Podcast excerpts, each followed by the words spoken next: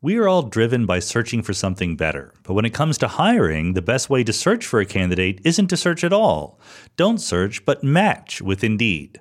If you need to hire, you need Indeed. Indeed is your matching and hiring platform with over 350 million global monthly visitors, according to Indeed data, and a matching engine that helps you find quality candidates fast. You can ditch the busy work. Use Indeed for scheduling, screening, and messaging so you can connect with candidates faster. And Indeed's matching engine is constantly learning from your preferences, so the more you use Indeed, the better it gets. Listeners of Mindscape will get a $75 sponsored job credit to get your jobs more visibility at Indeed.com slash Mindscape. Just go to Indeed.com slash Mindscape right now and support our show by saying you heard about Indeed on this podcast. That's Indeed.com slash Mindscape. Terms and conditions apply. Need to hire? You need Indeed.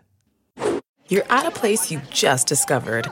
And being an American Express Platinum card member with global dining access by Resy helped you score tickets to quite the dining experience. Oh, okay, chef. You're looking at something you've never seen before, much less tasted. After your first bite, you say nothing because you're speechless. That's the powerful backing of American Express. See how to elevate your dining experiences at americanexpress.com slash with Amex. Terms apply. Hello, everyone. Welcome to the Mindscape Podcast. I'm your host, Sean Carroll.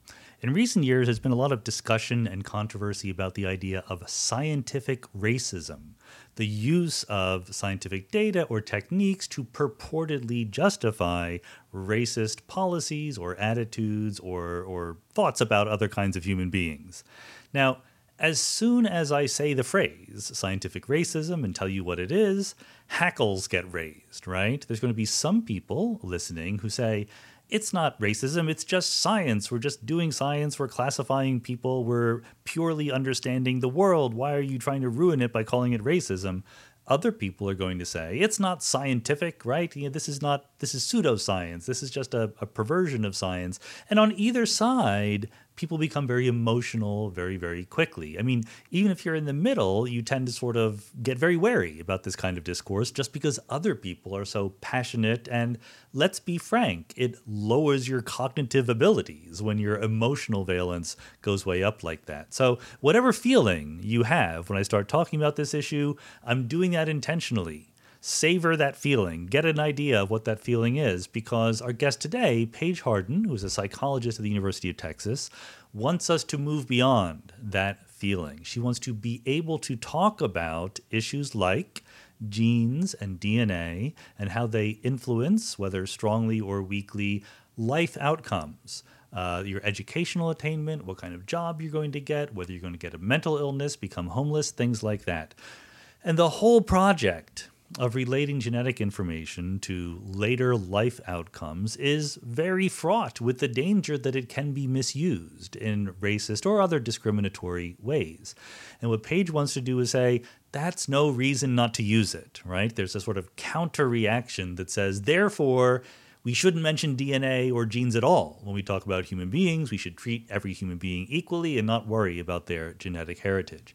Paige's argument is that we, if we really want to make life better for people, if we really want to fight for social justice in effective ways, we need to use all the information, all the knowledge, all the scientific insight we can get. And there's no doubt from the data that there is a relationship between genes and outcomes. But what we can try to do is use information we get about that relationship to bring that kind of equality to human life that Elizabeth Anderson talked about in a podcast uh, a while back. Not equality of opportunity, not equality of outcome, but equality of dignity. Treating people in ways that lets them lead their lives in society with sort of equal amounts of dignity for every person. And that's something where understanding how people are different, even genetically, is going to be important. She has a new book out called The Genetic Lottery Why, Why DNA Matters for Social Equality. The idea of the lottery being that we don't choose our DNA. Our DNA affects who we grow up to be, but we don't get credit or blame for it, right? We shouldn't anyway. So, how do you live in a world where people are given unequal amounts of talents from the start? So I was really happy with how this podcast came out. I think that Paige does a very good job both at explaining the science and in making the case that we have to take that science seriously. Even if it means that we have emotional reactions, let's look beyond them. Let's really think hard about it. Let's try to get at the truth. That's something we can all get behind here at Mindscape. So let's go.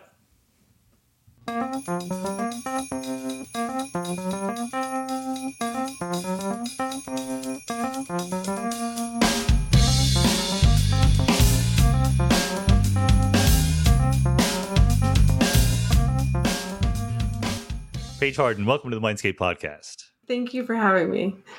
You have written a book um, about uh, an interesting combination of topics, right? I mean, you have genetics and biology in there, but also psychology, sociology, politics, and even philosophy. You know, political philosophy is is in there. So there's a lot of details, and I want to go through them. But just so we don't miss the point, I thought it'd be best to start with a summary of the point. And so I have I have a quote here from your publisher's website, I guess, Princeton University Press, and then I'll just state it out loud and, and you can comment on what that means. It says here Yeah. Harden shows why a refusal to recognize the power of DNA perpetuates the myth of meritocracy and argues that we must acknowledge the role of genetic luck if we are ever to create a fair society. All right, that's it. That's big stuff. Is that accurate? that is big stuff. Uh, you can leave it to publishers to put it in. I know. I'm well aware. um, right. In very in very dramatic ways, um, but it's not wrong. That I I do think that is the point of the book. So So I'm trying to describe both the science of behavioral genetics, um, but also trying to think about what does it mean? How can we make sense of it? Why are people uncomfortable with it? And why our discomfort from with it can in fact actually get in our way if we're worried about um, more equal policies and interventions.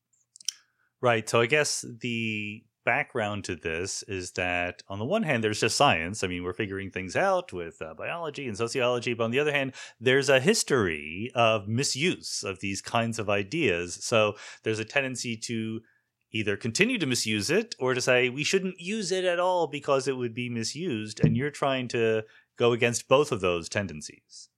Yes.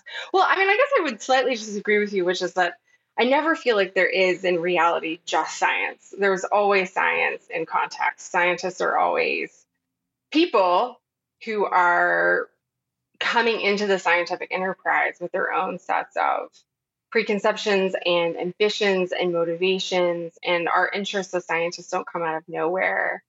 And I think that's more or less important for different fields. But I think, particularly when we're talking about research that's connecting DNA, genetic differences between people, to socially valued behaviors and psychological characteristics. So things like intelligence or things like how far someone goes in school.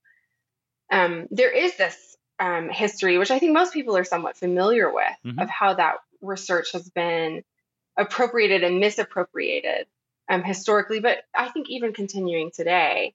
And so, um, in many camps in psychology and in the other, you know, in the social sciences, there's been the pendulum swinging in the opposite direction of saying um, this has been so historically um, intertwined with people who are trying to kind of allege the inferiority or superiority of some people that we really need to kind of avoid this work entirely. That there's um, you know there's a scholar that i quote in the book that says there's there's no way to study the genetics of something like intelligence without being racist or classist. Mm. um, and i disagree with that perspective too. And so um, in many ways uh, the book is trying to um, unravel or disengage um, the science from the politics in which it's been entwined for such a long period of time.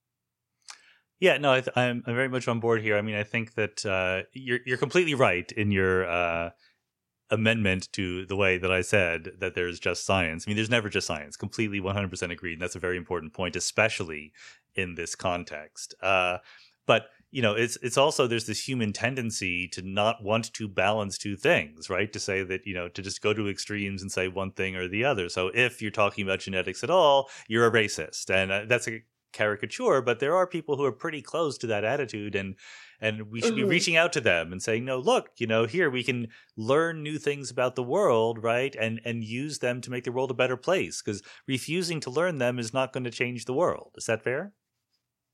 I think that's fair. I mean, I think for people, you know, my personal strategy is when people really object to the idea of doing this type of work at all. And by this work, I mean connecting DNA differences between people, DNA sequence variation to um, what are ultimately social behaviors and social phenotypes, social characteristics, um, is to remember that often those objections are coming from um, a very real place of their own lived experiences with racism and classism, mm-hmm. um, with being familiar with the with the history of it, um, and so I think, particularly for people from marginalized communities, they're coming into this work with a very different kind of set of priors about the cost benefit analysis.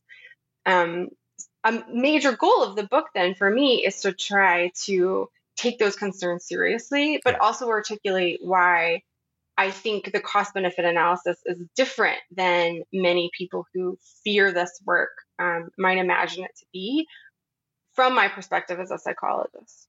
So let's actually start, I think, the substantive discussion with the sociology, politi- politics side of things. I mean, what are the kinds yeah. of outcomes? What are the situations where equity and equality arise or or inequities and inequalities arise that you care about? What what are the what are the sort of ultimate things we're trying to connect to the underlying genetic component? Yeah and I, eh, that's such a good question because i think we inequality is one of those words um, that can be used in so many different ways and and the the differences in their implicit meaning can cause people to kind of talk past each other. At the simplest level i'm just talking about how do people's lives end up differently mm-hmm. in um, goods that we care about. So these can be material goods, things like how much money you make, how much wealth you accrue over your lifetime. These can be um, what I would consider more psychological goods, like your opportunity to get an education, how much have you learned. Um, they can be things like uh, your subjective well-being. So if you rate you know how how satisfied are you with your life or my life is the best possible life i can imagine for me it's a common way that um, people get at just subjective you know people's one item rating of, of how well their lives are going hmm. um, we can think about actual lifespan like how long do you live um, we can think about more psychiatric things so um, depression hmm. suicide um, freedom from um, physical pain, um, freedom from psychiatric disorders.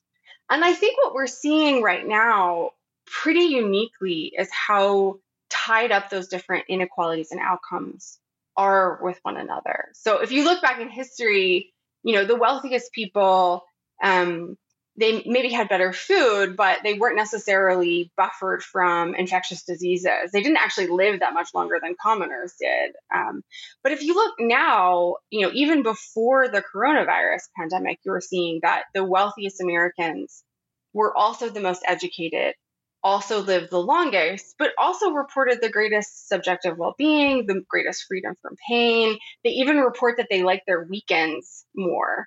um, so you're having all of these different um, differences in how people's lives end up that are really entangled with one another. Um, and, and a major axis on which they they all tend to um, uh, separate is by education level. So the gap between people who have a college education versus don't in all of these different forms of inequality is large and mostly getting larger um, in the latter half of the 20th century and into the 21st. That's a really interesting point because, I mean, people talk about wealth inequality. It's very easily measurable, right? And uh, it's growing in, in, along many measures. But the fact that wealth inequality also correlates with other kinds of inequality very strongly, so the effect is even bigger than you might guess, is, is one that I hadn't really thought about before. Yeah, so it's not just that people are, you know, having more to, you know, more money to spend on consumption, um, but they have longer to spend it. They're living longer, and it seems to be translating into utility, into happiness in a hmm. different mm. way. Um, so you mentioned that the book touches on a, diff- a lot of different subjects, and I think part of the reason why it does, you know, why do I end up going into political philosophy, for instance, is that um, as a psychologist, I think about okay, well, I can see these patterns of correlations in our data, um, but who are the people debating which of these we should take most seriously? What should be our currency of justice? What sorts of inequality mm. do we care about? And that really seems to be the province of, of philosophers. Well, I think that you mentioned somewhere, either in the book or in a talk, uh, the work of Elizabeth Anderson, one of our favorite mm-hmm. philosophers, mm-hmm. and she was a, a, previous Mindscape guest. Uh, yes. probably the leading person talking about equality these days. And you know, most people enjoyed the podcast, etc. She she was great, uh, but there is just a slice of people who see the word equality in the title of a podcast episode and assume that you're insisting on equality of outcomes for everybody, that everyone has the same wealth and the same uh, mm-hmm. uh, education and everything. And even though no no one is assu- asserting that or looking for it, certainly Elizabeth Anderson wasn't. So there's some subtlety, like you already said, in what we mean by our goals when it comes to mm-hmm. justice and equality and fairness. Yeah, and I loved that episode with Elizabeth Anderson, and thank you. I find her writing on this to be so lucid and persuasive, and she's been really influential in my own thinking about this. Uh, precisely because I think she um, is offering people a way out of a kind of tired old equality of opportunity by which people often mean treating everyone exactly the same and you know whatever results we don't have to care about or equality of outcome, which also people use as kind of this um, bugbear to be scared of. Do yeah. we mean like that we're leveling people down to the same, um, uh, you know, ident- equality meaning identity of outcome and sameness? And you know, something that I found really interesting about Anderson's work is she's, you know, she's really thinking more about what do we mean by like relational equality? How do we relate to each other as equals? Um, she has this really great paper that is um, I might be slightly misrepresenting the title, but it's um, it's called Human Dignity as a Concept for the Economy, mm-hmm. and she's really talking about like, well, in what ways do we treat people as equals in the sort of like human respect sense, yeah. um, which is different from um, making sure that everyone has the exact same amount of money in their bank account, but it's also different from and you know we're going to treat all people exactly the same and we don't care about differences in their life outcomes that that um, that result from there. Um, so an example that i use in the book is thinking about um, uh, the american with disabilities act as an as an a, as a you know an equal opportunity legislation. Um, but what the americans with disabilities act is doing is it's not saying well, everyone has the same staircase, and if there's differences in your enjoyment of the building, like we don't have to care about that. Right. Um, it's saying we recognize that there are human differences, and what we're trying to equalize is people's ability to participate in our common public space. And I think that is something that's really been lost in a lot of the conversations about educational inequality. You know, when I think about equality um, vis-a-vis education, um, me personally, I'm less interested in equalizing everyone's chances of getting a PhD in physics. I'm interested in how do we equalize people's ability to participate politically and economically in a way that makes them feel respected as equals, regardless of their levels of higher education. And I think that's something that America has really fallen behind on. What do Best Buy, Wayfair, Marco Polo, and Among Us have in common? They trust Linode as an alternative to the cost and complexity of the world's largest public cloud providers. Linode makes cloud computing simple, affordable, and accessible.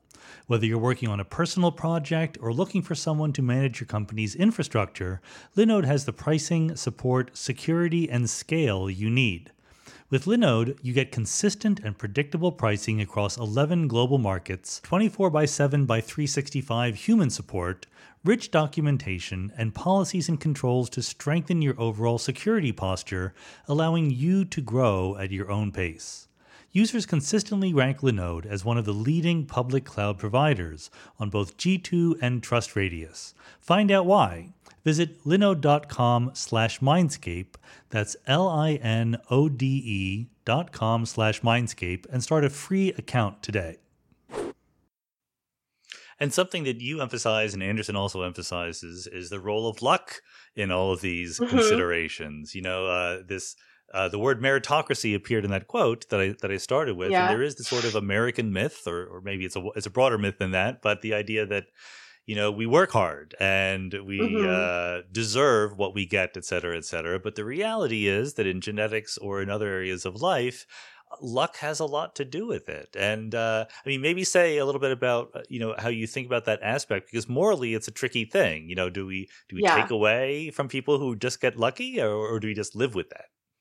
yeah yeah it's such an interesting um it's such an interesting rabbit hole to, to fall down even just considering the multiple meanings of the word mm. merit right so i think one of the ways that we use it is um you know in this very moral sense right what we deserve like someone the content of someone's character like a merit badge like you've done something to earn it um and it's an accolade that we give out um you know, as a function of desert. And then there's a completely instrumental definition of merit, I think, which is, um, you know, uh, this is something I've, I've, talked about with my father a lot because he used to be involved in hiring for FedEx. He's a pilot. And there's a number of things that pilots are hired on that are obviously unearned, right? Like you have to be not too short to fit into a cockpit, but not yeah. too tall to fit into a cockpit. And you need to have correctable vision to 2020. These are morally arbitrary human functionings. Um, and yet we do think that we should hire pilots on their merits, right? Which is that, you know, their ability to fly a plane. I think what gets so lost in our discourse about this is, you know, people kind of shuffling back and forth between these two definitions. Um, there's a really wonderful essay um, on merit and meritocracy by the philosopher Amartya Sen that I mm-hmm. really appreciate that kind of describes this, this distinction between merit as earned versus merit as instrumental. Um, but I think it infects so much of the discourse about genetics. So this is why in the book I try to spend a lot of time talking about the difference between valuable, right, something inherently valuable about a person versus um, genetics as associated with traits that are valued right now, given how we've constructed society, um, which I, I, think matches on to these kind of two different, two kind of working definitions that people have of merit in their heads and in these conversations. Um, I, I would say a similar kind of conceptual confusion surrounds the phrase equality of opportunity. Yeah. Like what exactly makes opportunity, what is opportunity, what makes it equal is also something that kind of gets uh, fuzzy in these conversations. Well, with that groundwork laid, let's talk about the DNA. Let's talk about our genomes here. Yeah. Uh, so yeah. we've, been, we've been having fun with the philosophy, but let's uh, crunch some numbers and collect some data. Yeah. So, uh, what is it for the people out there who are not experts, and I include myself there? What do we measure mm-hmm. when we when we measure what is going on in a person's genome? I mean, uh, yeah. are we looking? I know that the state of the art is rapidly advancing more rapidly mm-hmm. than I can mm-hmm. keep up with. So are we looking at like literally the strands of DNA and counting base pairs? Or are we dividing up into genes and looking at frequencies? What's going on?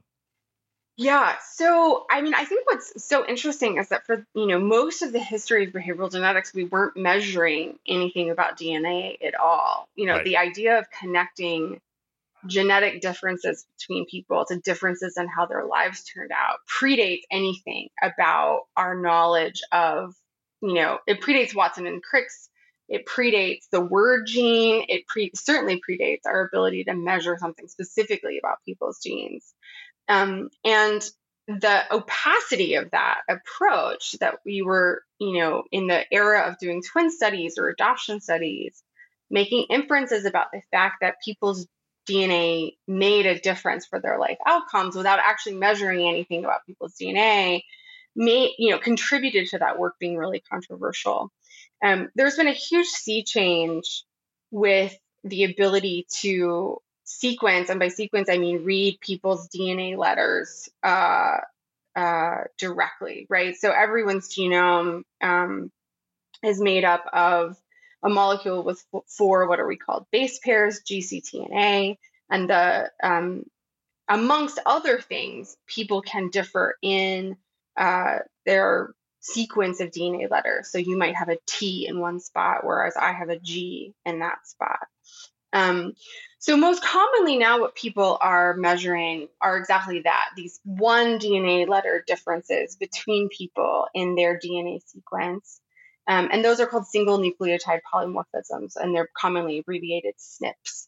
Um, because of the structure of the genome, part you know chunks of our genome are sort of co-inherited with one another, mm-hmm. which means that um, we measure a SNP, but that is quote unquote tagging a number of different variants that are likely to be co-inherited with oh, that okay. one variant that you've measured. So just because um, you've so measured base, yeah. that a single base pair differs from one person to another. So number one, let's just pause and reflect on the fact that it's yeah. really amazing you can measure that one. It's amazing. it's so cool. It's like you know I think about that all the time. I was actually just giving a lecture to a number of graduate students and PhD students, and mostly economics and sociology that are trying to learn about genetics. And, you know, I just wanted to pause right there and be like, it is yeah. wild, right? like, it is completely wild. And that we can do it.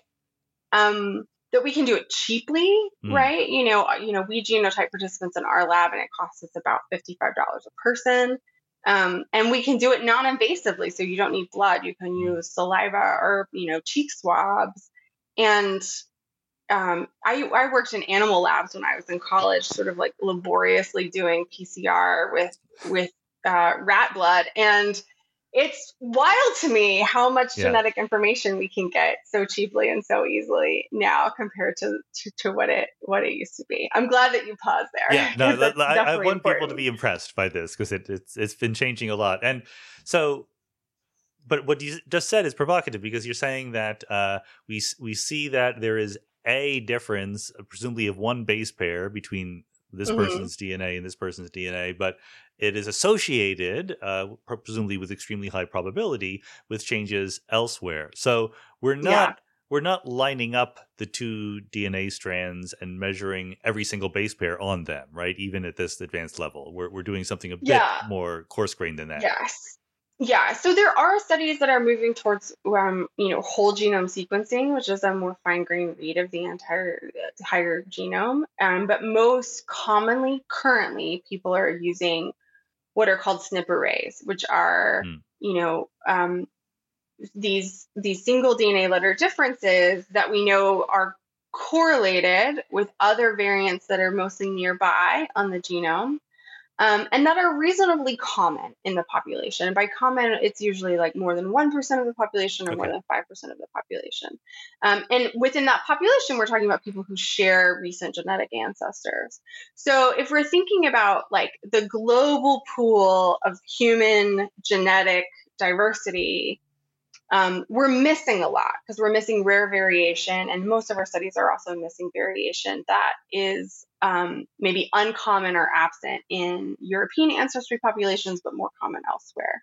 Um, so we're we're zooming in on like a pretty narrow slice of that genetic diversity, and then we're trying to measure it directly, um, and then see if it's um, you know essentially correlated. And we'll get back to how do we get from correlation to cause maybe later in yep. this podcast correlated with things we've measured about people. And what we've measured can be their height, or it could be their how far they went in school, or it could be their income, or it could be their um, glaucoma.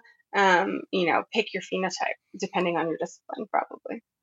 We actually had uh, Joe Henrich on the podcast, who makes a big oh, deal yes. about okay, great. the psychology of weird populations. Yeah. And so you're yeah. saying that there's a similar thing going on in genetics, where almost all of our information is about a tiny subset of human diversity. Oh, definitely the genetics of weird population. I, there's um, a sociologist turned geneticist, Melinda Mills at Oxford, whose work is really excellent, and she's published a couple sort of meta science papers on this. Um, and it's uh, I am forgetting the statistic, but it's really a shocking amount of what we know about the genetics of behavior comes from um, uh, white people in the UK Iceland and white people in the US. So it's three countries that that contribute the predominance of our information here. Um, so, you know, there's real drawbacks to that because uh, in terms of you know, all of science works on variation. And by limiting ourselves in terms of variation, we're limiting ourselves to what we can find. And, and many of the problems that um, we see in social science of weird populations uh, is also found in the genetics of weird populations. Well, that's good because one of the goals of Mindscape is to let young people who will eventually be graduate students know that there's a lot of work remaining to be done. So it sounds like oh, much, definitely, yes, much of the world is remaining to be uh, genetically understood yes, in, in this way. Okay, so we can, as you said, get a correlation between these features of someone's DNA and uh, and what? What are we trying to correlate them with? You you gave some lists, but in your work in particularly.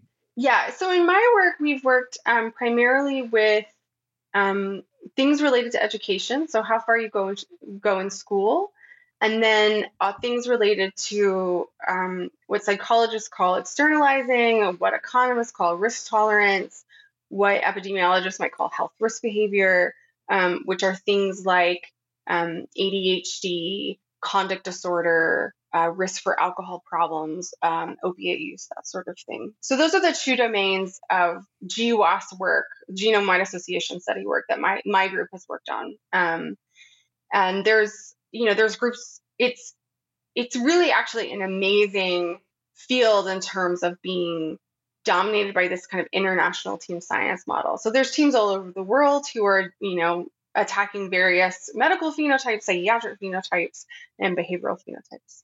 So it's uh, right. We're already treading into murky waters here, right? It's not just yes, height yes, or 100%. obesity; it's, it's behaviors, and and that's just a harder thing. So you already mentioned the the sticky issue of there's a correlation that's easy enough to plot, but the causation is is what we care about. I mean, what are the kinds of techniques you use to ask whether or not there is really a causal relationship between what you're measuring in the DNA and uh, someone's educational attainment, for example? Yeah. So I think there's kind of two um, major classes of problems in terms of okay, so you've done a study, you've measured these SNPs in people um, you've done a study of a million people, you've correlated these SNPs with something you've measured about them, you've observed these correlations. What do they mean? So the first class of problems is um, has to do with what I've already talked about, which is that you're not actually measuring every single aspect of the genome, and that part of the genome that you've measured might be its association might be driven by another genetic variant that's mm. just been co-inherited with it.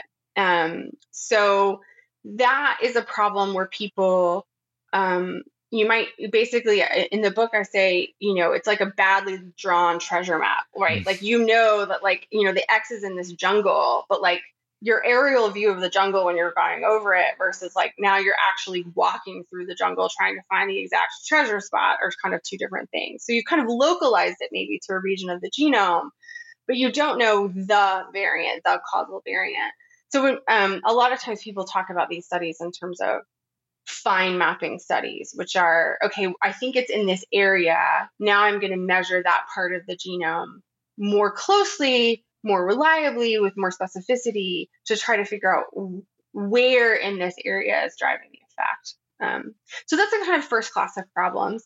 The second class of problems is that people's genetics are correlated with their culture, right? Because people, um, you know, people have sex with people who are close to them. Um, not everyone gets to have sex with everyone else. Repeat over generations, and yeah. you get um, a genome that is structured by um, a multi generational history of our social rules about who has sex with whom.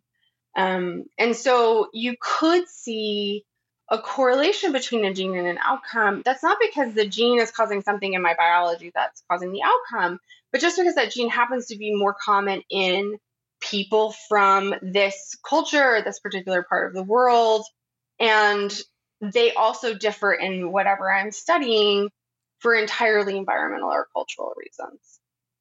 Um, historically, people have tried to get at that problem by essentially um, trying to to use information from across the entire genome to estimate what are called principal components of ancestry, which are basically um, statistical measures of how similar people are by virtue of sharing recent genetic ancestors and controlling for those in genetic studies. Um, so, you know, instead of comparing um, people who are very diverse in terms of their genetic background, I'm trying to find people who are fairly homogenous in terms of their who their recent genetic ancestors are. I'm trying to quantify their similarity based on what I'm mm-hmm. measuring about their genome, and then I'm trying to statistically control for that. Um, that's partially successful, yeah, but not fully successful. Um, the best strategy is to not try to compare unrelated people, but actually try to compare family members. So the title of the book is The Genetic Lottery, which is a metaphor I like for lots of reasons. But one of the reasons is when we're thinking about um, the genetic differences between two siblings whose parents have the same genes, the genetic differences between them are kind of unbraided from that um, larger package of culture and environment and geography because which genes you happen to inherit from your parents is random. Um, and so to really try to get at is it a genetic cause mm. versus just an aspect of the genome that's correlated with your environment, you need this kind of natural experiment of of the fact that your parents could have given you either one of two copies of their genes and you happen to get one. And it's that randomness that gives you some causal purchase. Maybe someday in the future, we'll live in a post scarcity society, and then your company can waste money on inefficient hiring if it wants to. Until then, save your money and only pay for quality candidates on Indeed, the job site that makes hiring incredibly simple. On Indeed, you can attract, interview, and hire all in one place. You don't just hope your perfect candidates will find you. With Indeed's hiring tools, you can cut through the noise to hire faster and smarter. Indeed's Instant Match provides a list of quality candidates whose resumes are on Indeed the moment you post a sponsored job. Indeed knows how important it is to make the most of your recruiting hours and dollars. So with Indeed, you save time and money by setting your must have qualifications and only paying for the quality candidates that meet them. So get started right now with a $75 sponsored job credit to upgrade your job post at indeed.com/mindscape. Get a $75 credit at indeed.com slash mindscape. That's indeed.com slash mindscape. Offer valid through September 30th. Terms and conditions apply.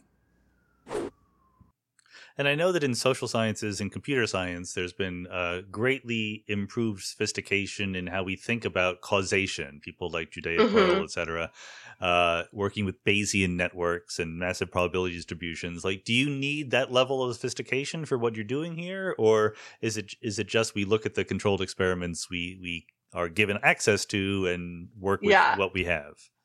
You know, I would say like there's there's kind of no more controversial word maybe in social science genetics than cause, right? The yeah. C word, yep. cause. Um, cause and predict are words that really get us into trouble.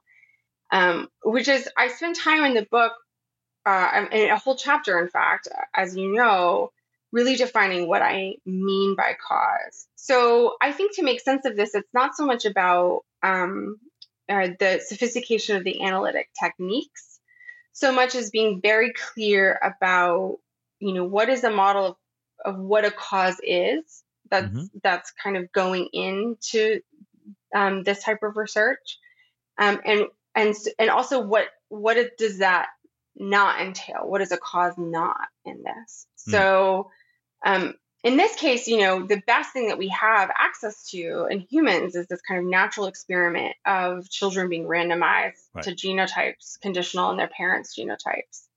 Um, and so it fits really naturally into the framework of causation that's that's arisen around kind of like a randomized control trial, right? Which is really trying to peek at the counterfactual. What would have happened if, you know, a cause is a difference maker, essentially.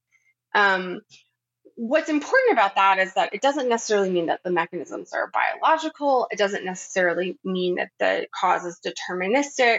Um, you know, in social science, we think about chancy causes. Chancy causes is chancy difference makers all the time, all right? The time. Like, sure. you know, does you know does use of iPhones amongst twelve year olds increase their risk for depression? Does not mean that if you got your twelve year old an iPhone, they would necessarily become depressed.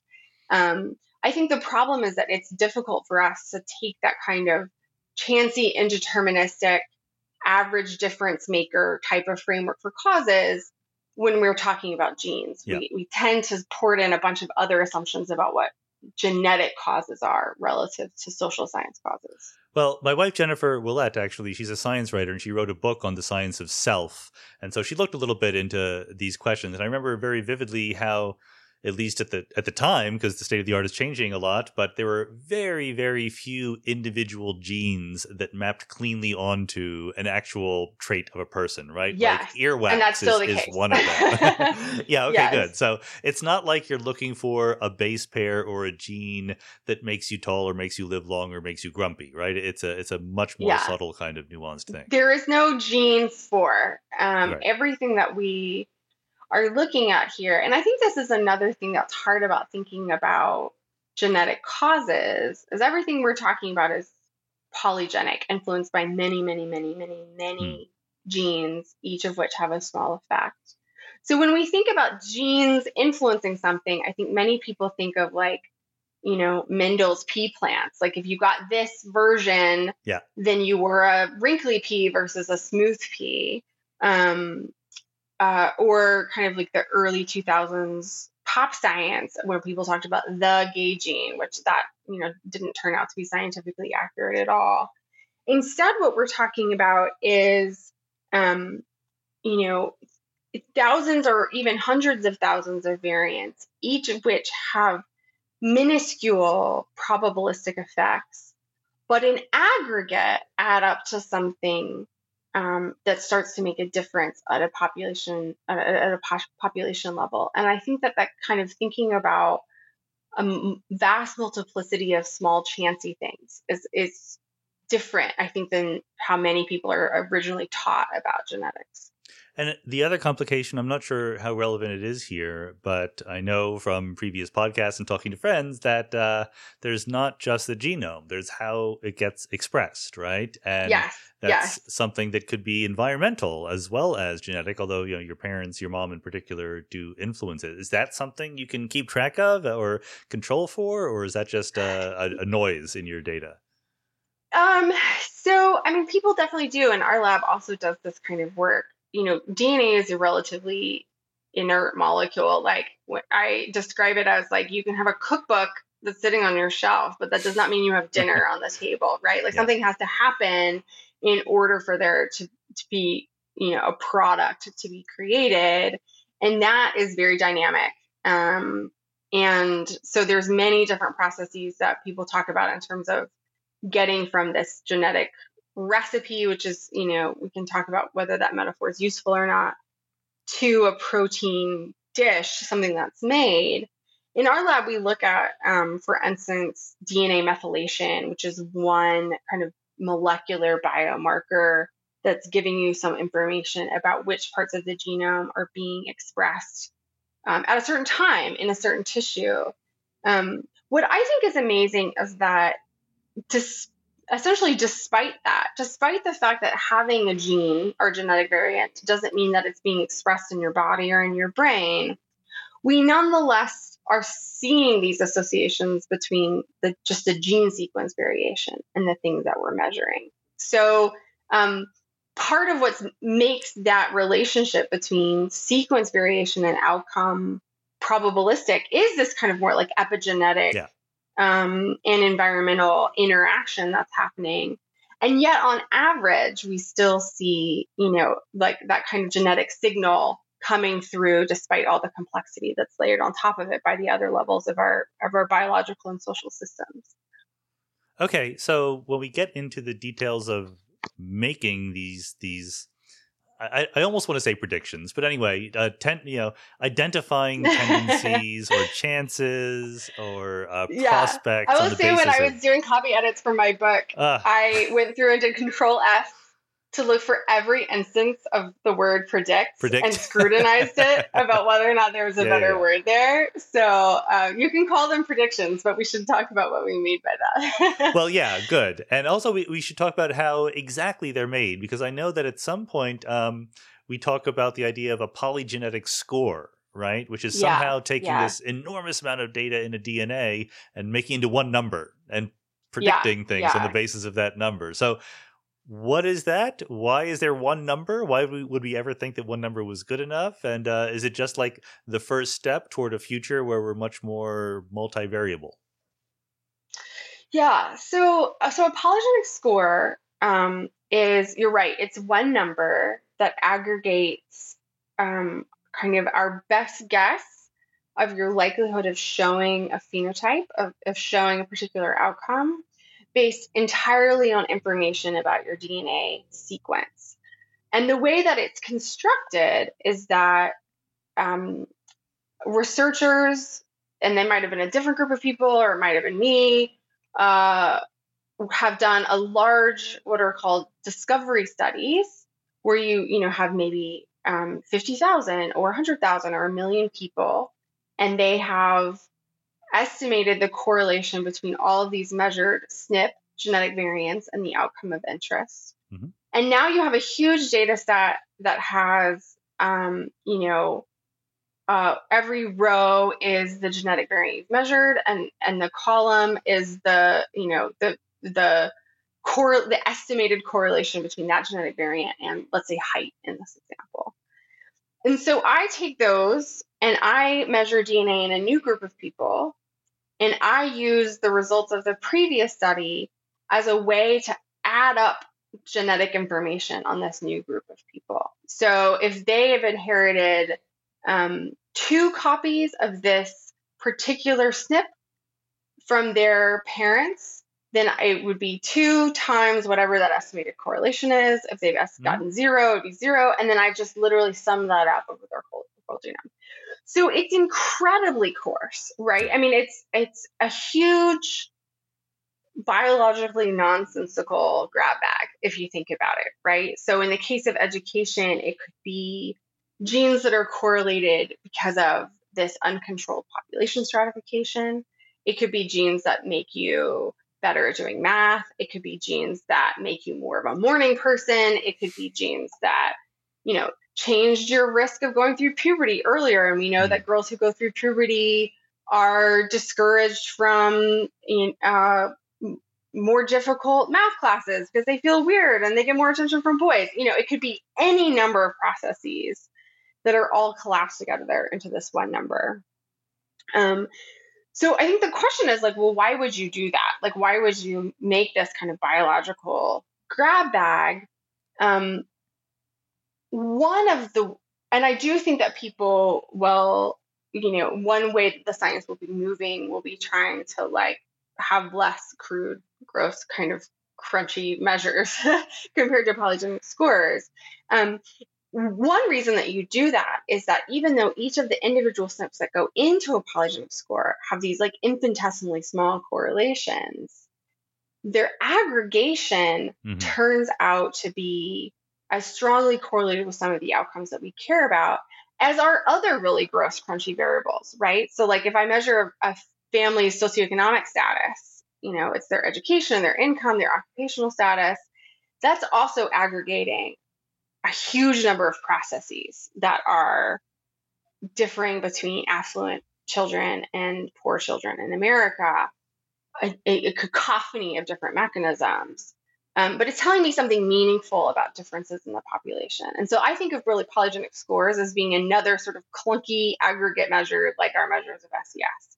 Um, it's telling us that that people differ. It's allowing us to quantify those differences, but it's in in in buying some predictive power, you're sacrificing this mechanistic specificity. Sure. Um, and so I think the challenge then is to kind of go back and tr- trace out some more specific mechanisms. Okay. And in many ways, following the arc of social science in terms of we observed that you know poor children did worse in school long before we had uh, really clear mechanistic stories about why. I think I called it a polygenetic score, but that was wrong. It's polygenic score. Polygenic, so, which is yes. you know, it's a very common error, and I you know I don't know why. Like when we were when we when the field was coming up with this, we just dropped a syllable. Yeah. It would kind of make more sense for it to be a polygenetic score versus a All polygenic right. Thank, score. You're being very kind to me. Thank you for that. Thank you for assuaging my guilt. But but just so I'm super clear, is the idea that for every outcome we're interested, we develop a different polygenic score? Yes, yes. So, you know, a polygenic score is estimated based on a set of GWAS results that have been conducted for different phenotypes. So, you know, if I calculated your polygenic score, quote unquote, for height, okay. right? What is my best guess of the genetic variants you have that are statistically correlated with being taller? That would be different than your polygenic score for educational attainment. Got it. Good. Um, at the same time, what we see is that, you know, you might have done a study of educational attainment. Um, how many years have you gone through school? Which, you know, is something that is determined in your teenage years or your 20s, or if you've gotten a PhD, sometimes not until your 30s when you're done with school. Um, and that polygenic score, quote unquote, for educational attainment is also associated with you know, kind of all the intermediate spots in that trajectory of education, right? So the educational attainment polygenic score isn't just correlated with how far people go in school, but also their grades in high school mm. and whether or not their teacher thought they had attention problems in elementary school. And so you see, I, you know, it's it's different for different domains, but I think it's a mistake to think of a polygenic score as being too narrowly about the one thing that okay. research was studying in the original study. But it's, I was just making sure it's not like you have an IQ. You you have a no. polygenic score. You have different polygenic scores no, for no, different no, things. Yeah, yeah. Too bad. Um, we could rank people on their polygenic score. That would be the end of it, right? Then we would just yeah. know how worthwhile people were as, as human beings. But so at the same time, you do see, you know, you see what are called genetic correlations, and they can sometimes mm. be surprising, and they give us clues, right? So if you do a genetic study of height, and then you do a genetic study. Well, actually, I'll give you a real example. Like if you do a genetic study of um, educational attainment, and then you do a genetic study of uh, schizophrenia, you end up with some of the same genes. Mm. And some of them work in the same direction and some in opposite. And that has actually turned out to be like kind of a puzzle for researchers um, to figure out. So I think in, in academia, we, we like our neat silos, right? That the mm-hmm. medical mm-hmm. geneticists study medical phenotypes like lung cancer, and the psychologists study you know, maybe nicotine addiction and the economists study uh, labor markets. But in real life, those things go together. Yeah. You know, your success in the labor market and your likelihood of smoking and your likelihood of developing lung cancer. And so as a result of life being messy, the genetics are messy too. You get some of the same genetic associations for things that people think of as being in very kind of different camps, medical versus uh, behavioral. There are some things you just can't do at home, from seeing live music to hiking your favorite trail. What you can do is exercise. With Peloton, you'll have a workout experience like no other without ever leaving home. What I like best about Peloton is the convenience not just of the time of day when you're working out, but the type of workout that you're getting. Maybe you're in the mood for just cardio, or maybe you want something that gets you strength training as well. Peloton can give you yoga, Pilates, outdoor runs, meditation, and more. And with epic artist collaborations and instructor curated playlists, Peloton's music experience is unlike any other.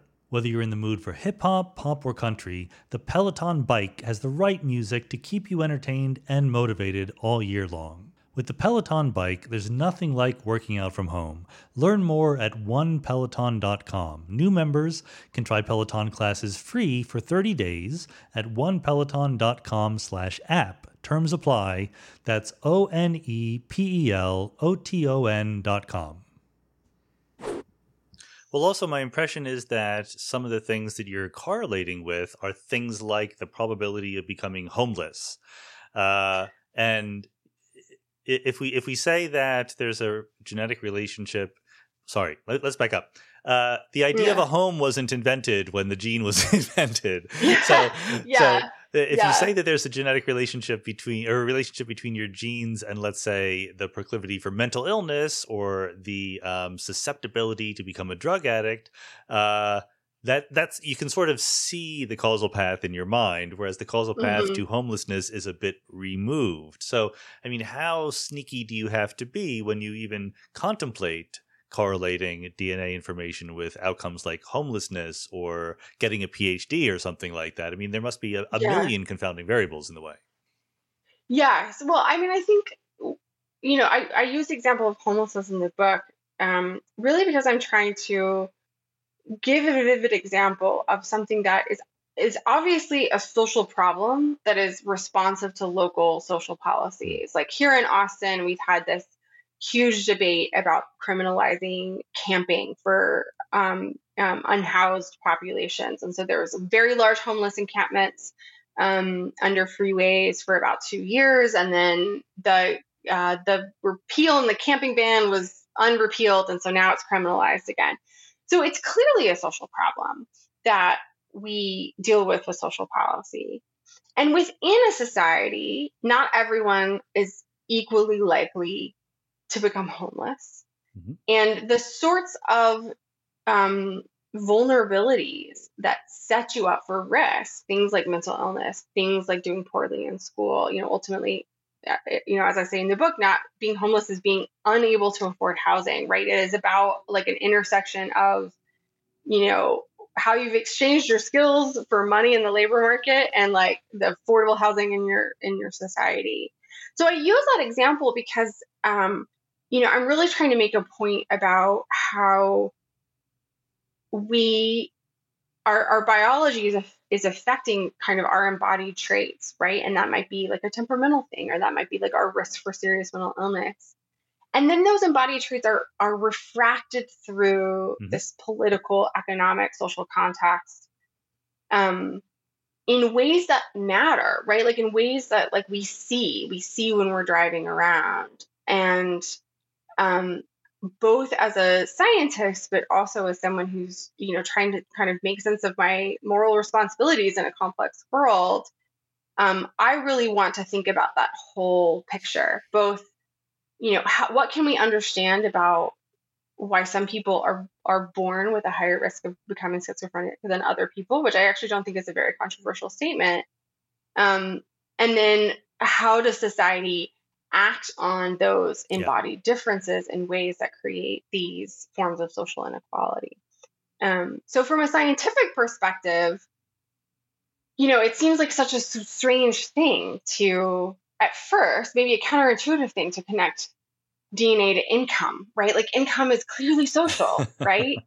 But if we observe genetic patterns that are correlated with income, what is that telling us about about which embodied characteristics and which skills are being rewarded and which aren't in the way that we've currently constructed yeah. a social system. Um, so I think when GWAS first started, we, you know, maybe people thought we would have like really nice, pretty biological proximate phenotypes to study. Um, but it turns out that the things that we collect data on, on like a million people, is how far they've gone to school and whether or mm-hmm. not they own their home. And so we're actually kind of working backwards. Um, mm-hmm. not it was like we've jumped like eight eight levels of analysis, and now how can we use those associations to kind of kind of you know as a kind of trail of breadcrumbs to follow back to figure out like what are the intervening processes here. Can we give the listeners some? Intuition for this quantitative size of these mm-hmm. effects like if you if you are able to map out someone's genome very effectively to what extent does that predict something like income or educational attainment? Is it a one percent effect? Is it almost all of it? Uh, I don't even know what what yeah. variables you use to a, quantify it. It's such a good question, and I think part of the reason why it's such a good question is because I, the tools that scientists use, at least social scientists use, to quantify effect size, you know, most commonly something like an R squared, which is a percent variation accounted for. Um, you know, we we often don't have a good intuition for how the relationships that we see play out around us would be quantified on that kind of R squared metric. So just to kind of put put some some more concrete numbers on it, you know, if you look at um, uh, Americans and you want to say, okay, there's all this variation in whether or not someone completes college. We know that affluent children are more likely to complete college than children raised in less affluent families. What is the percent variation accounted for in college completion rates by family income, right? And 0 mm-hmm. would be everyone has an equal chance of graduating from college regardless of their family income. And one would be I can predict with absolute certainty your risk of, you know, your rate of college completion, your likelihood of college completion by knowing how much uh, money your parents made. So the best estimates for that in the US today are around 11 to 15%. Okay. So, sorry, for, you know, for what? For what? For a family income and rate of college completion. Okay. So, right. So, like when we look around and we say the, the relationship we observe between being richer and being more likely to complete college is about let's let's round up let's say around 15% of the variation. So that's 85% that's not related to that right? Which we can also you know we know rich kids who slacked off in school and we know um, kids who were raised in poor families who did really really well. Um, any college professor can look at the the vast you know i teach at ut and my students come from a vast vastly different um, economic circumstances. And I can see that students who are coming from poor families have more challenges, um, but I also know that it does, it's not destiny, it's not deterministic. Mm-hmm. Um, so that is about the same effect size that we see for a polygenic score in relation to completing college. So, you know, I know about as much about a person's chance of graduating from college if I know their polygenic score, if they're um, of European genetic ancestry and so mm-hmm. likely to identify as white, and that's a very important caveat. Um, as I would from knowing uh, how much money their parents made, and you know, in the years before they went off to school. Um, so, is that a big effect size or a small effect size? I think that depends on your your you know what are you trying to do? Am I trying to make forecasts about this person's fate? Then it's not very good. Yeah am I trying to explain the broad dynamics of how people in American society differ in a really key outcome in their life, then I then I do think that matters. Um, and so it's that kind of middle middle ground of it's neither. I don't think it's a you know I don't think it's genetic astrology. I don't think it's worthless, but I don't think it's deterministic either. It's in between.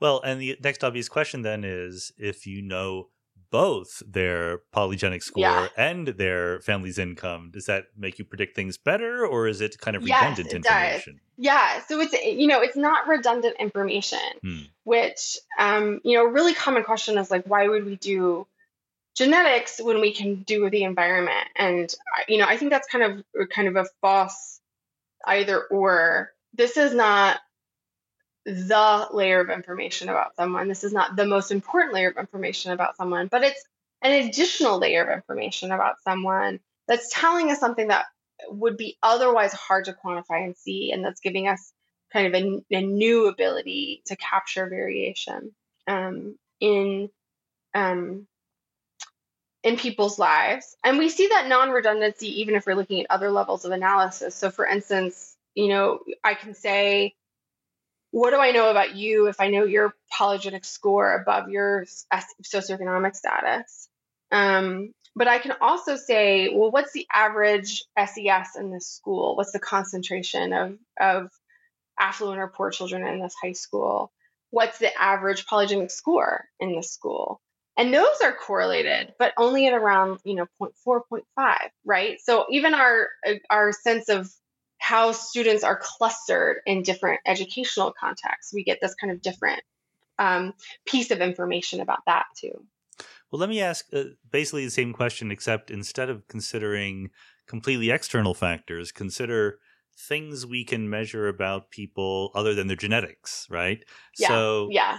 So the example I have in mind, I think I think this is in your book again. Uh, I think you call it the leaky genetic pipeline, where uh, if you know certain yeah. things about people's polygenic scores, then you could you can predict whether or not they will keep taking math classes, right? You know, Mm-hmm. later later in school, and uh, that's completely plausible to me. But also, I remember, you know, when I was in junior high school, I would have been able to predict pretty well which of my classmates would have gone on to take the higher math classes and which ones wouldn't have. So, in Yeah. that case, I mean, just from talking to people, getting an impression of what they're like, thinking about their test scores and their grades and, and things like that. Is is the genetic information still new, or is it redundant with that kind of thing?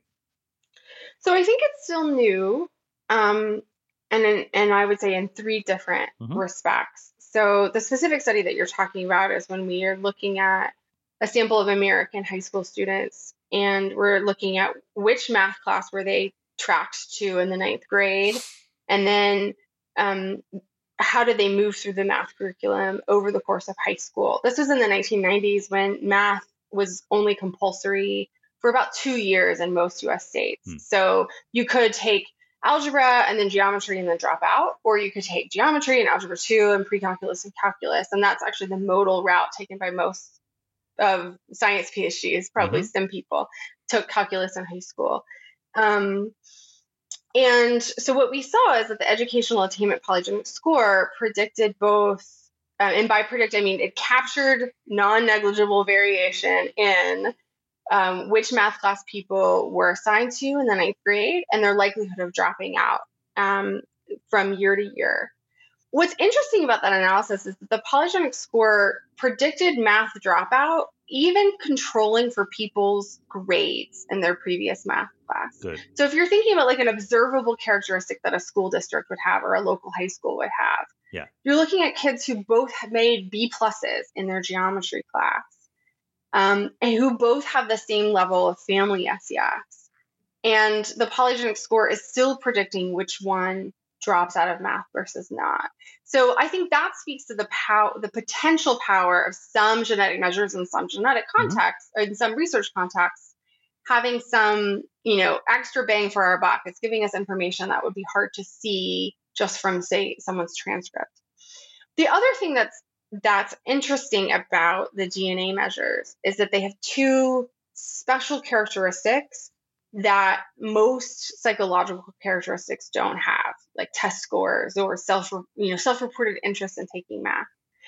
And the first is that your DNA sequence doesn't change. its association with Yeah. things might change, Uh-huh. but it doesn't change itself. It's not reciprocally affected by the experiences that you're going through in your life. So, um, you know, one metaphor my colleagues and I often use is, you know, if you are going to like a radiologist and they're doing an imaging study, they give you a molecular tracer that um, is not metabolized the way that your body usually metabolizes something if you drink drink it, so that you can see the structure. Right? Its inertness is what allows you to see the structure as it moves through because it's not being changed by the structure. And that is something that's very hard to come by with any of our normal psychological variables. Um, our, my interest in math is affected by whether or not I had a shitty math teacher Yeah, last year, right. but my DNA sequence is not.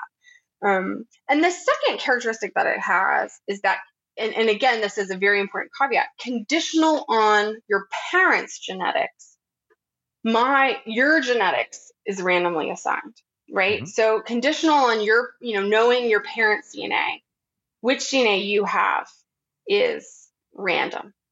And we have almost no variables like that uh, in Sure. observational social science, right? So there's nothing there's nothing about someone's test scores or self-reported interest or motivation that I can say if I measure something about your parents, I can treat variation in this as you know reasonably exogenous to other things like as as randomly assigned. And and that allows for a different set of analyses and inferences about what's causing what.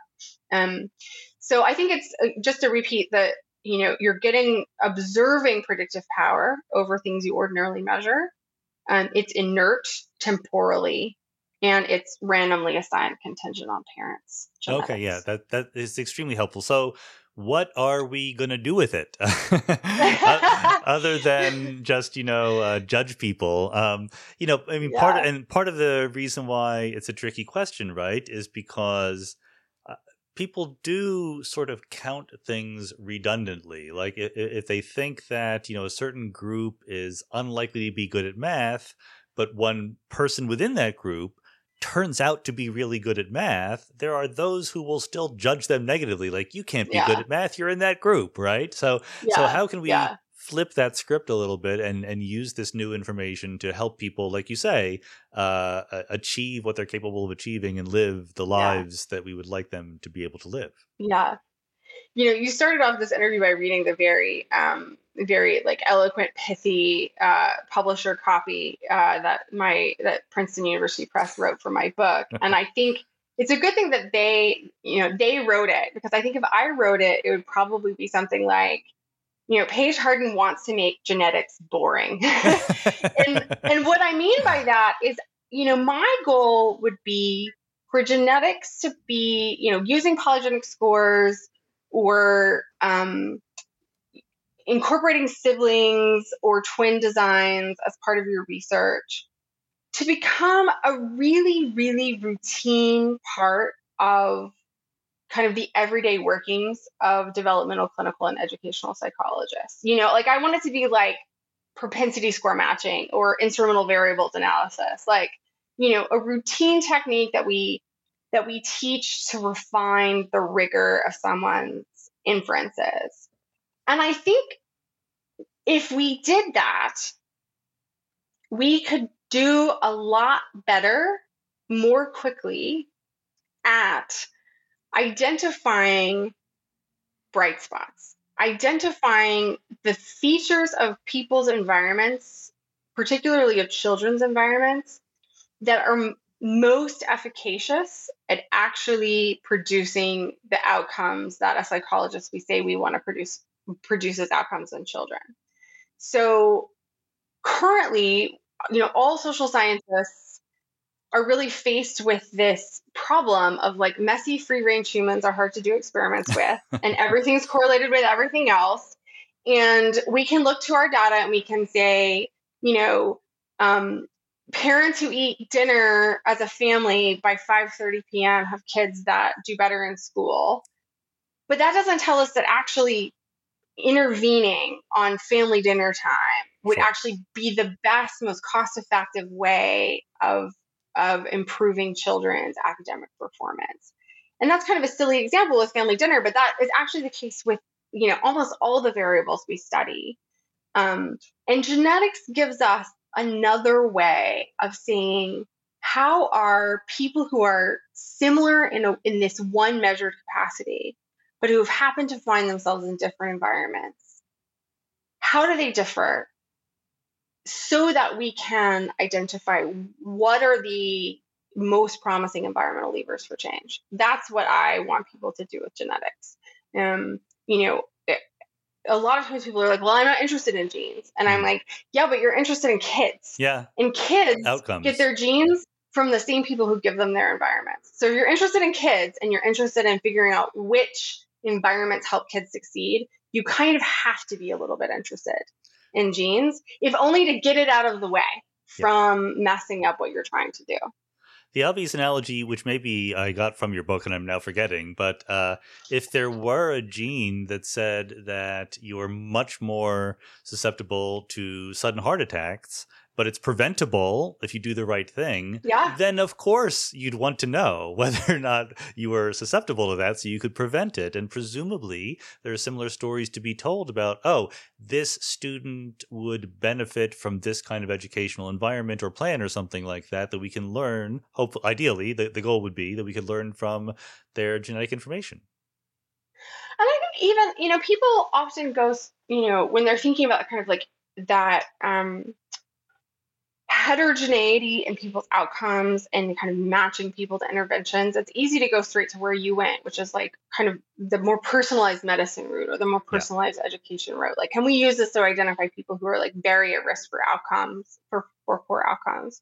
I think there's a more basic level even before we get there, which is that we know in almost all randomized controlled trials of psychological or educational interventions that there are vast differences between people and how they respond to that intervention, right? So if I, you know, I, I, used to be a practicing therapist, I'm not anymore, but if someone comes to me for therapy and I say, okay, well, you're going to do CBT for depression, you know, some people respond to that and some people don't. Um, if you do a tutoring program that has a small average treatment effect for kids' math skills, that small average treatment effect can mask enormous range in some kids benefiting hugely and some not at all. Um, often, what you see in educational interventions and psychological interventions is what we call a Matthew effect, in which oh, yeah. not only is there variation in how people respond, but it's the people who are least at risk that get the most help right? It's the students who are already doing mm-hmm. well who benefit the fastest. It's the fact that rich kids learn more vocabulary from Sesame Street than poor kids do. Um, so I think even if we don't start matching kids to interventions, just knowing whether our current slate of interventions, who is being served by those, mm-hmm. um, you know, are we helping people who are most at risk for poor outcomes, or are we helping people who are, you know, is it a rich get richer effect? Those sorts of heterogeneity studies can be really difficult to do. And genetics doesn't solve all the problems, but by adding this another layer of information, particularly a layer of information that's again invariant, like it, you know, your DNA sequence can't be changed by the intervention. Um, I think we can have a better tool for seeing who is being served by which of our policies and interventions. Just knowing that I think would be useful information. Like if we, you know, if we could know like this, um, you know, statin drug, uh, it works on average, but like it really doesn't work for people who are most at genetic risk for heart attacks. Like we would consider that a problem. Like we would want to know that. um, I think it's the same thing for okay, well, this educational intervention. Uh, it works on average, but for the people who are most, you know, from what we can see from their genetics, are most at risk for bad outcomes. Eh, it does. It's not serving them. Like, why? Why wouldn't we want to know that information? And can we bring this back to the notion of the lottery and luck? Uh, I mean, yeah. it, yes, our, our, genes are in some sense random. So, what does this teach us about the question of what do we do about that, or how do, how do we conceptualize that? You know, I mean, do we does does it change the way in which we assign uh, merit or achievement to people? I mean, I think that's a difficult question because it is a on the one hand, I book. don't think the science commits commits anyone to a certain set of moral or political beliefs. Sure. Um, you know, I think people people can take that information, that observation about the world, that people are born different in ways that matter for their lives, um, uh, and run with that in lots of different directions.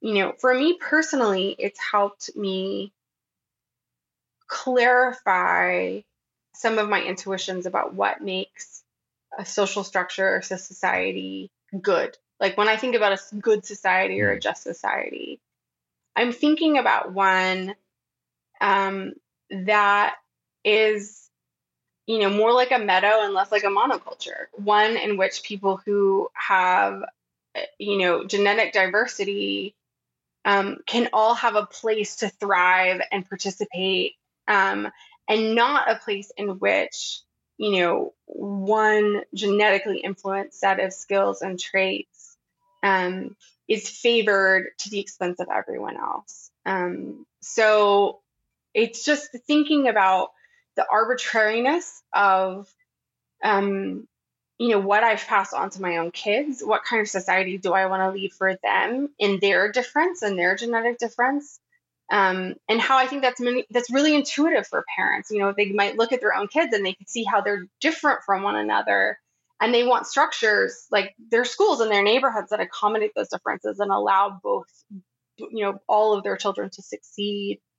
Um, I, you know, thinking about social justice. I know that's a freighted word, social justice from that perspective, that a just society is one that kind of scales up that vision mm. of accommodation of difference that I would want for my own family. Um, that's a big part of what I'm trying to articulate in this book.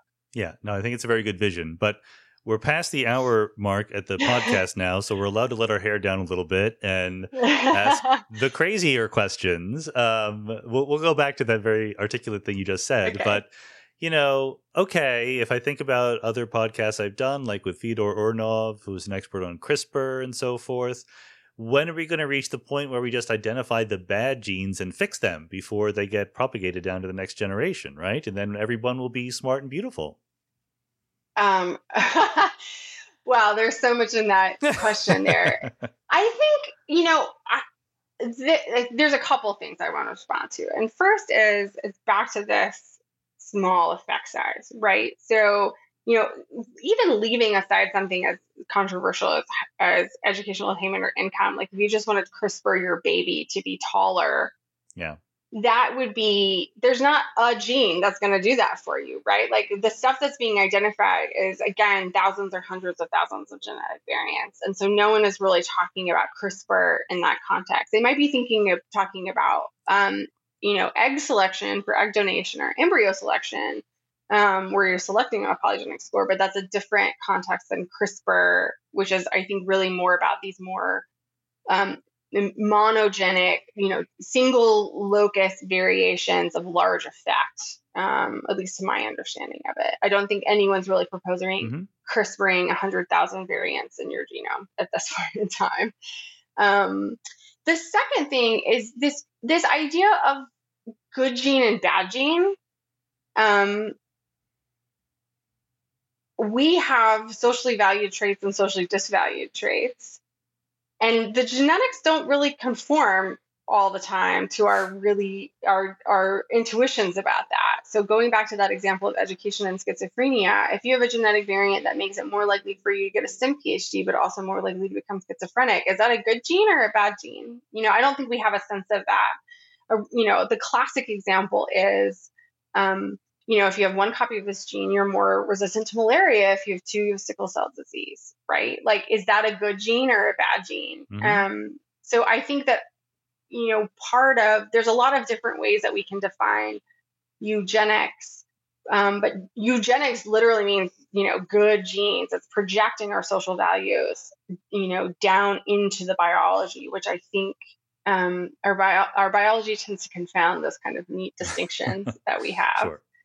Um, so th- those are the major things that I that that Yeah. I would respond to about that. And then I, you know, going back to what I said earlier about, you know, I want a society that's a you know a meadow, not a monoculture. Um, you know, when I think about this idea of like everyone being smart and beautiful, like smart in the way that physicists PhDs are smart. Like I Mm. actually think that would be a really, really boring culture Oh if my everyone was smart in that particular way. I would vote Like, against that. Don't worry. beautiful in the sense that runway models are beautiful. Um, I, you know, if we think about like our revealed preferences, like where do people often want to live, um, where are vibrant communities? There, it's not communities in which everyone is like kind of uh, narrowly phenotypically the same. Sure. I guess I mean the reason why I ask, you know, most mostly in jest. I don't think that uh, Mhm. I, I'm not advocating for making sure everyone is, is smart and beautiful, but I, I kind of think because it is very complicated. Whenever you talk to the biologists about this, Mhm. they will instantly say, "Uh, "Look, it's much more complicated than you think. You're not going to be able to go in there and tinker with DNA and get the babies you want. It just doesn't work that way." Uh, but I also think people are going to try. Uh, you know, sure, people don't want to live in a monoculture, uh, but if you ask them, do they want their babies to be smart and beautiful? They're going to say yes. and uh, I, I don't know what to do about that. I mean, I, I don't know what the social policy should be. And I think that you know the the this the scientific impulse to say, look, it's much more complicated than you think, is going to run up into the untrained impulse to say, I'm going to do it anyway. Right? We already see that happening. Yeah. I mean, I agree with you about that. You know, I think we've already seen evidence of that in direct to consumer genetic testing companies where it's, you know, we're going to match you to your, you know, the the wine that you're going to like the most or your Spotify playlist based on your Mm. DNA. And that's obviously ascientific, but that doesn't mean that there aren't consumers for it. There's a couple of different conflicting intuitions here.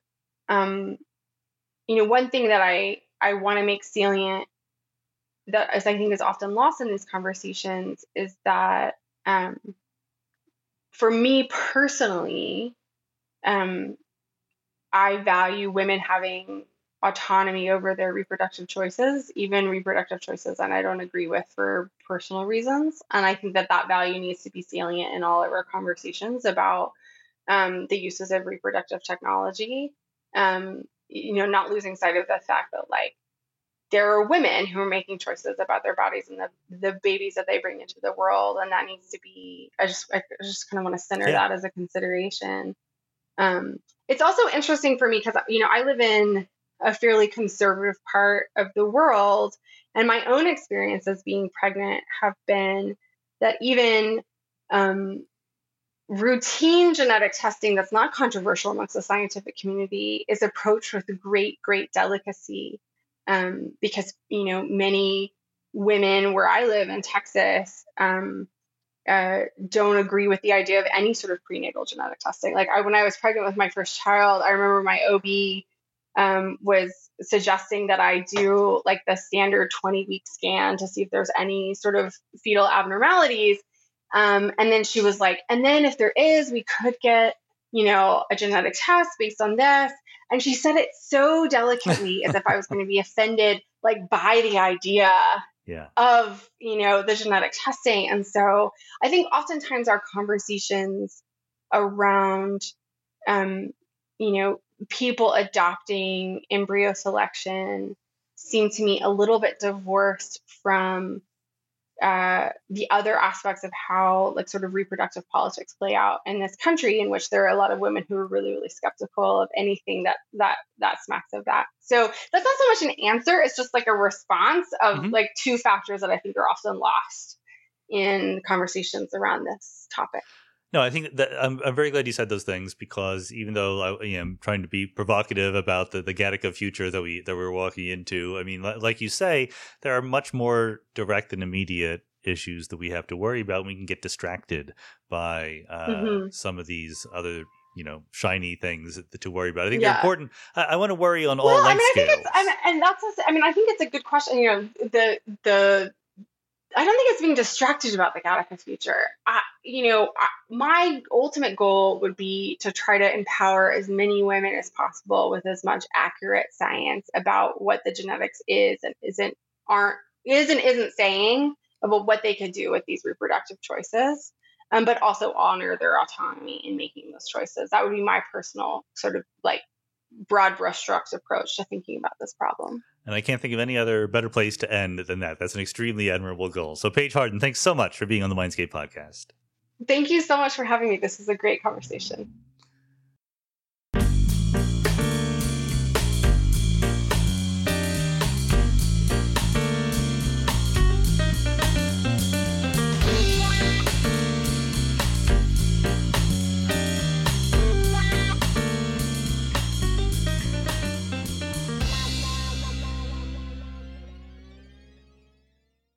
If you travel, you know how to pull off a perfect getaway. You know after you enroll with your Delta SkyMiles Platinum American Express card, you get up to $10 back monthly on U.S. rideshare purchases with select providers, like a car to the airport. You know which remote retreats have the best herbal baths, and where the Wi Fi password is rarely used. Because you're the escape artist. It's why you're a Delta SkyMiles Platinum American Express card member. If you travel, you know. Terms apply. Purchases must be on card. Visit go.amex slash you know.